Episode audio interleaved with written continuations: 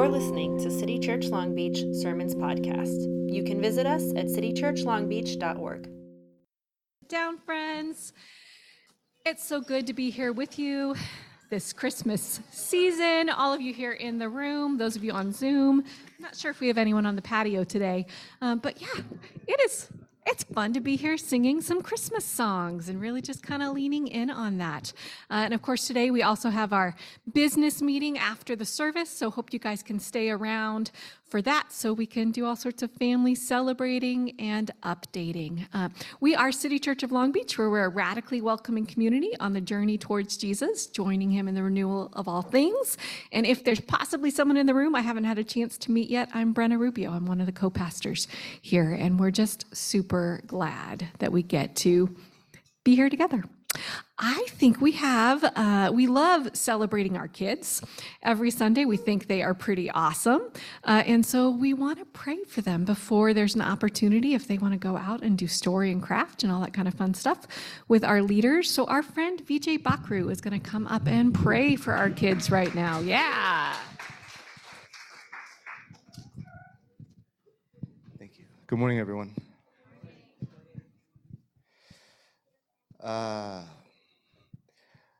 thank you, God, for the opportunity this morning to gather as a community. Uh, please bless us parents with patience and energy uh,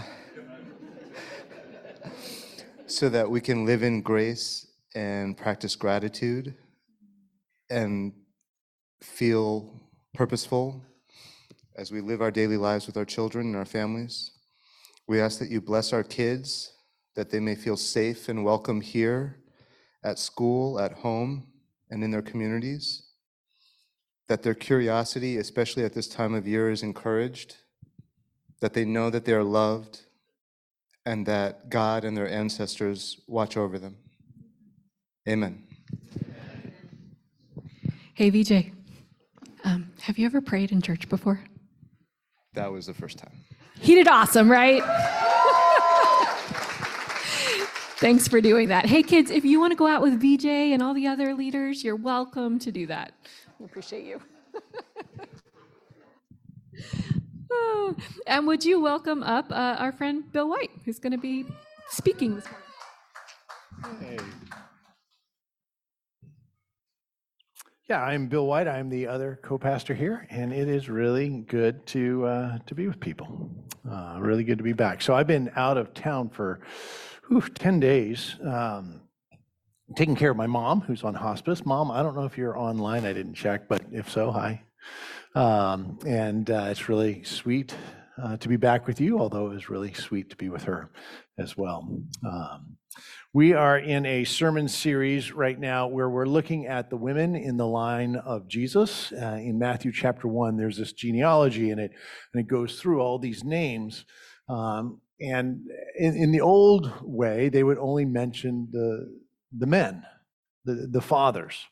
Uh, but in this genealogy, they, they break form. And it includes a number of key women. And today we're looking at Rahab, who is on that list. And uh, it, it's really this, this strange, I mean, you wouldn't think of a genealogy as being particularly significant or provocative. And yet, in so many ways, this, this list of grandparents of Jesus, uh, it's very subversive. It's quite rebellious. Uh, and it shows a different way to think about the world. And so we get invited into that. And so today we're looking at Rahab. And uh, I want to invite everyone, there's a link in the Zoom, and I'll put it in our devotions this week, uh, to listen to a fantastic sermon on Rahab that I am not going to give uh, because uh, Wilda Gafney gave it. And it, I mean, you're just going to, you're, it's amazing. So the link is there. Um, so this is not Wilda Gafney. This is Bill White, and there's a certain irony that that you're getting me. Um, you know the. Yeah, there's a certain irony that we're talking about the women in the lineage of Jesus who are upending the patriarchal structures of the world, and yet it's your, you know, straight white male authoritative pastor who's to tell you how to do it. So we just we're just going to hold all that, right? We're just going to hold the tension and live into that and be like, okay, all right, it's fine.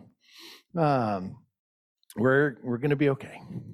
Uh, so I would like to invite up our friend uh, Raylene Pacheco, who's going to read scripture for us. If you would welcome Raylene.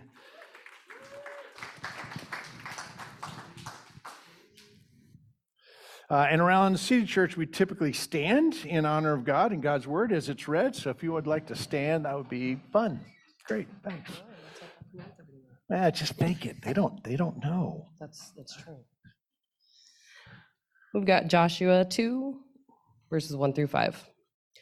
Then Joshua, son of Nun, secretly sent two spies from Shittim. Go look over there, go look over the land, he said, especially Jericho. So they went and entered a house of the prostitute named Rahab and stayed there. The king of Jericho was told, Look, some of the Israelites have come here tonight to spy on the land. So the king of Jericho sent his message to Rahab Bring out the men who came to you and entered your house, because they have come to spy out the whole land. But the woman had taken the two men and hidden them. She said, Yes, the men came here to me, but I did not know where they had come from. At dusk, when it was time to close the city gate, they left. I don't know which way they went. Go after them quickly. You may catch up with them. People of God, this is the word of God. You may be seated.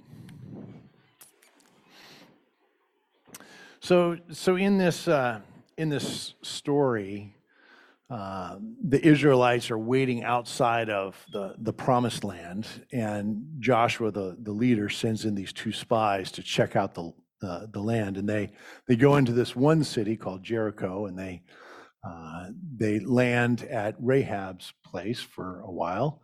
Um, and the king realized, the king of Jericho realizes that they're there and is going to try to, you know, take them out. Uh, but Rahab hides them, they're saved, uh, and, and in the ensuing battle, she gets rescued by the Israelites. And she ends up marrying an Israelite, having children, and those children, on down the line, one of them becomes Jesus. So she wasn't Jewish, um, and she wasn't part of sort of God's people. She was not part of the in crowd, so to speak, the religious in crowd.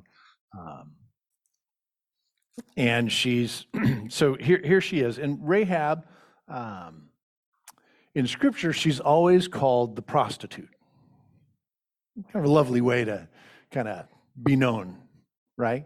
So when, when you see her name showing up it's, it's always rahab the prostitute. So in joshua 2 1 it, it talks about go to the house. They stayed in the house of a prostitute named rahab. And then later um, later, when the king is trying to find these two guys, they say, Go to the, the prostitute's house. Now, she doesn't even have a name at that point. And then a little bit down the line into the, into the New Testament, when there's this list of great people of faith in Hebrews chapter 11, again, it mentions the great faith of Rahab the prostitute. And then in James, which is uh, one of the early church leaders writing about how to have faith.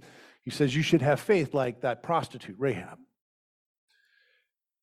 And just gets kind of annoying, like over and over again, like we're just going to call this woman a prostitute. Like that's, that's her identity.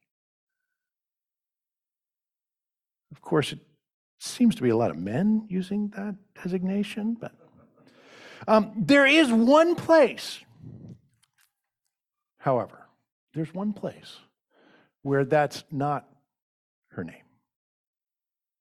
And that's in this genealogy in Matthew chapter 1, the genealogy of Jesus. There, it mentions Rahab, and she's not named a prostitute.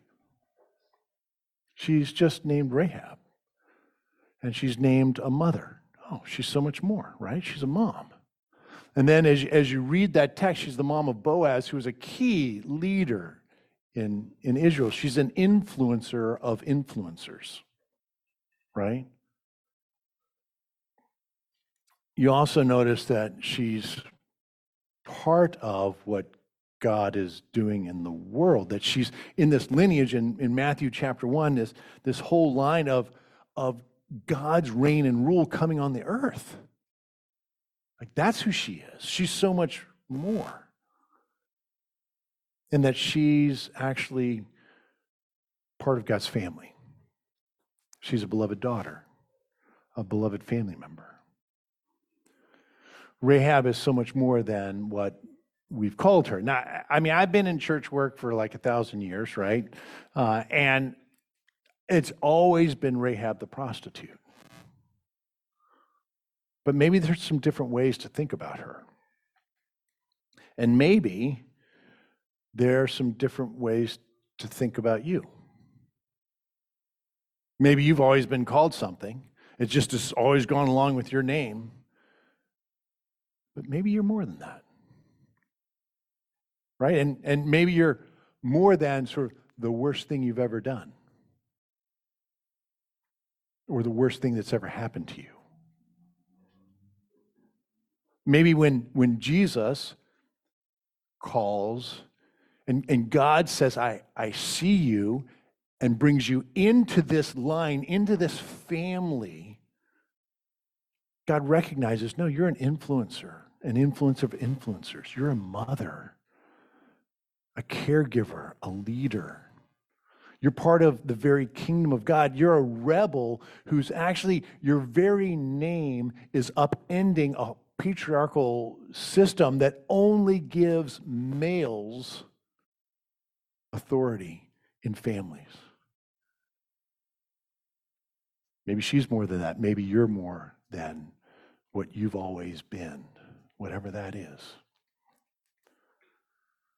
And the, you know the double standard here is is just uh, you can't get around it, right? So Rahab is known this certain way, but but the guys who go and visit Rahab, they're always referred to as the spies.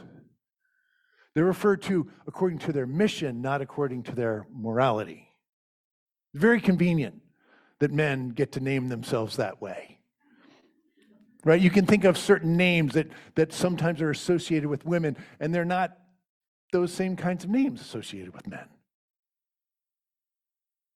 And you kind of wonder, I wonder who wrote these texts. I wonder what kind of influence, like what, what's going on here? This double standard. And yet again, when it comes to being part of the family of God, there's just one standard. It's the standard of being beloved, of being part of, of actually having influence because you're made in the image of God and because you're chosen.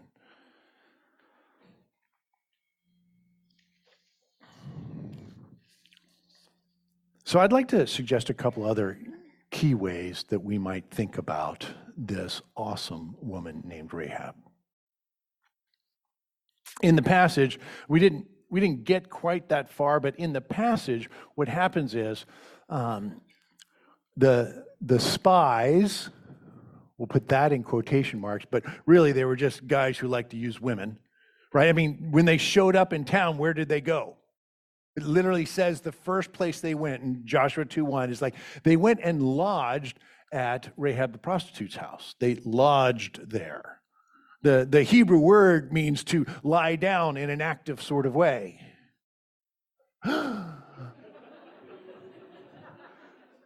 these are, these are, they're, sure, they're spies. I mean, they're pretty poor spies, but they're, sure, they're men who like to use women, okay? So they show up, and Rahab grabs them and says, Look, they don't even have the wherewithal to know what's really going on.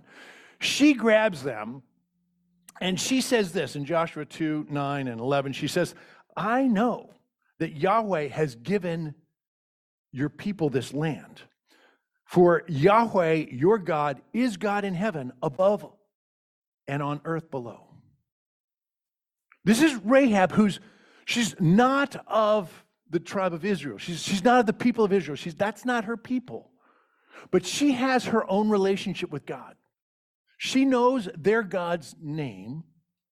She's had interactions with God. She's heard from God. She knows God personally. She knows God's plans. Like, hey, I've seen how this is going to unfold. I've had conversations. I'm in on it. God's brought me in. What if we named Rahab the one who knows God's plans? What if that's how we, we knew her?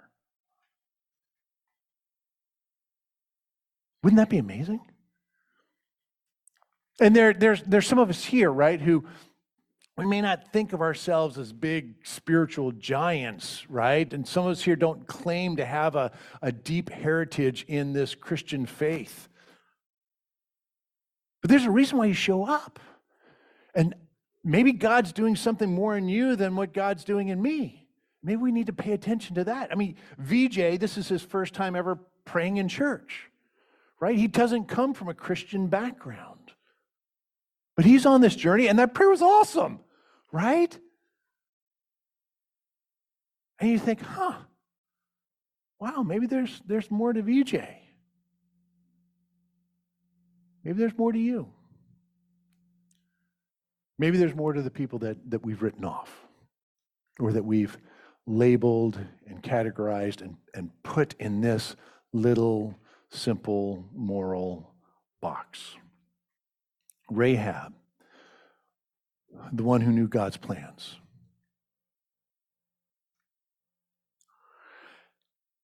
And then let's think a little bit about Rahab as a rebel leader.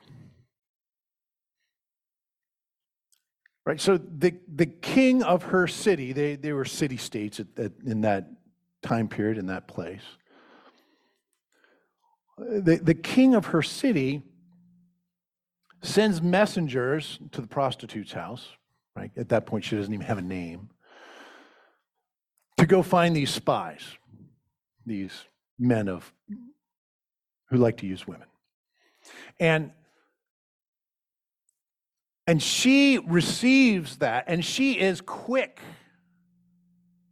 She she's like, man, I'm she's quick on the draw. She's smart, she's clever. She's a risk taker and she cares about justice because she realizes these two guys are going to get killed.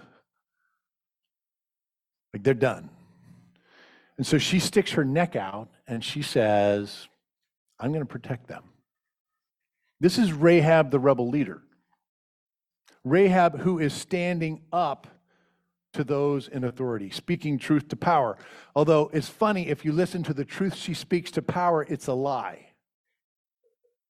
Because what does she say? She says, Oh, you know, they did come, but they left. They went over here. Why don't you go find them? They're actually spending the night on her roof at that point. So, speaking truth to power, this, this is very interesting. There's some moral ambiguity here. And Rahab is unafraid to enter into it. She just steps right into that moral ambiguity. Like, yep, I'm going to go ahead and lie for the glory of God.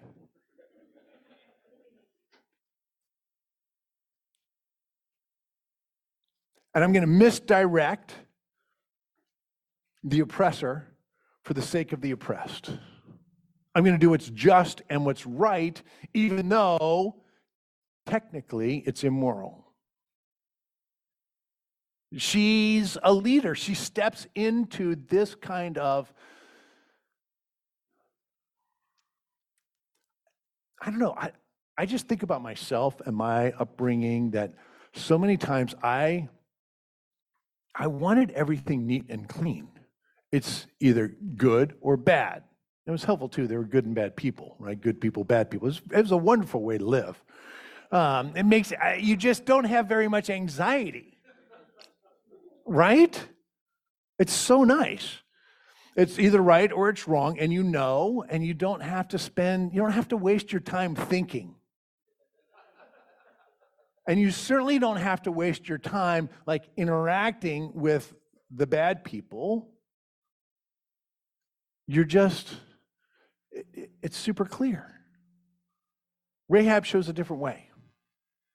I mean, it's not like uh, the the guys with the you know who who like to use women who came from Israel. Like it's not like they were great guys, but she still protects them. And by standing up to her king, some of her friends were lost in the conflict. It was messy. It was a morally ambiguous situation. No one's all good, no one's all bad. Rahab enters into that and discerns what is most just, what is the best way to move forward, what, what is actually loving. There's a reason why she shows up in, in the genealogy of Jesus, is because she's a hero. This is what heroes do. Heroes, it, it's not easy. It's not easy to, to actually do what's best. And so many times it's a cop out just to do what's quote unquote right. But Jesus doesn't say that we always should do what's right. He says we should always do what's loving. And that is messy. And I'm sorry, particularly parents, if you have children in the room and I'm saying all this stuff about, you know, not, but, but it's, you know, this is the nuance of, of, of parenting, right? How to teach our children, how to teach ourselves, how to enter into these morally ambiguous situations where it's not just selfish gain that we're after, it's actually after what's best. So we're not going long today. We're, it's, it's a very brief message because we have an all church meeting that's going to be very simple but really significant for us to know know ourselves and our stories. But I want to just lift up for you Rahab. I want you to think about her. I want you to take her with you this week. This woman who was misnamed, who was categorized, who is labeled, who is put in this box and set aside. And yet, God saw so much more in her. So that we could look at ourselves and realize where have I been categorized? Where have I been labeled? And where do I label? And God is doing so much more. So that we might see our own lives as an invitation to do justice, to enter into the moral ambiguity of our lives with love, with care of actual humans, and along the way, to be the ones who listen for God, the ones who know Yahweh, who know God's plans, who are part of God's grand enterprise to bring healing and hope and justice, forgiveness, redemption to this whole planet. We, we actually get to be a part of that, no matter how we've been called. That's our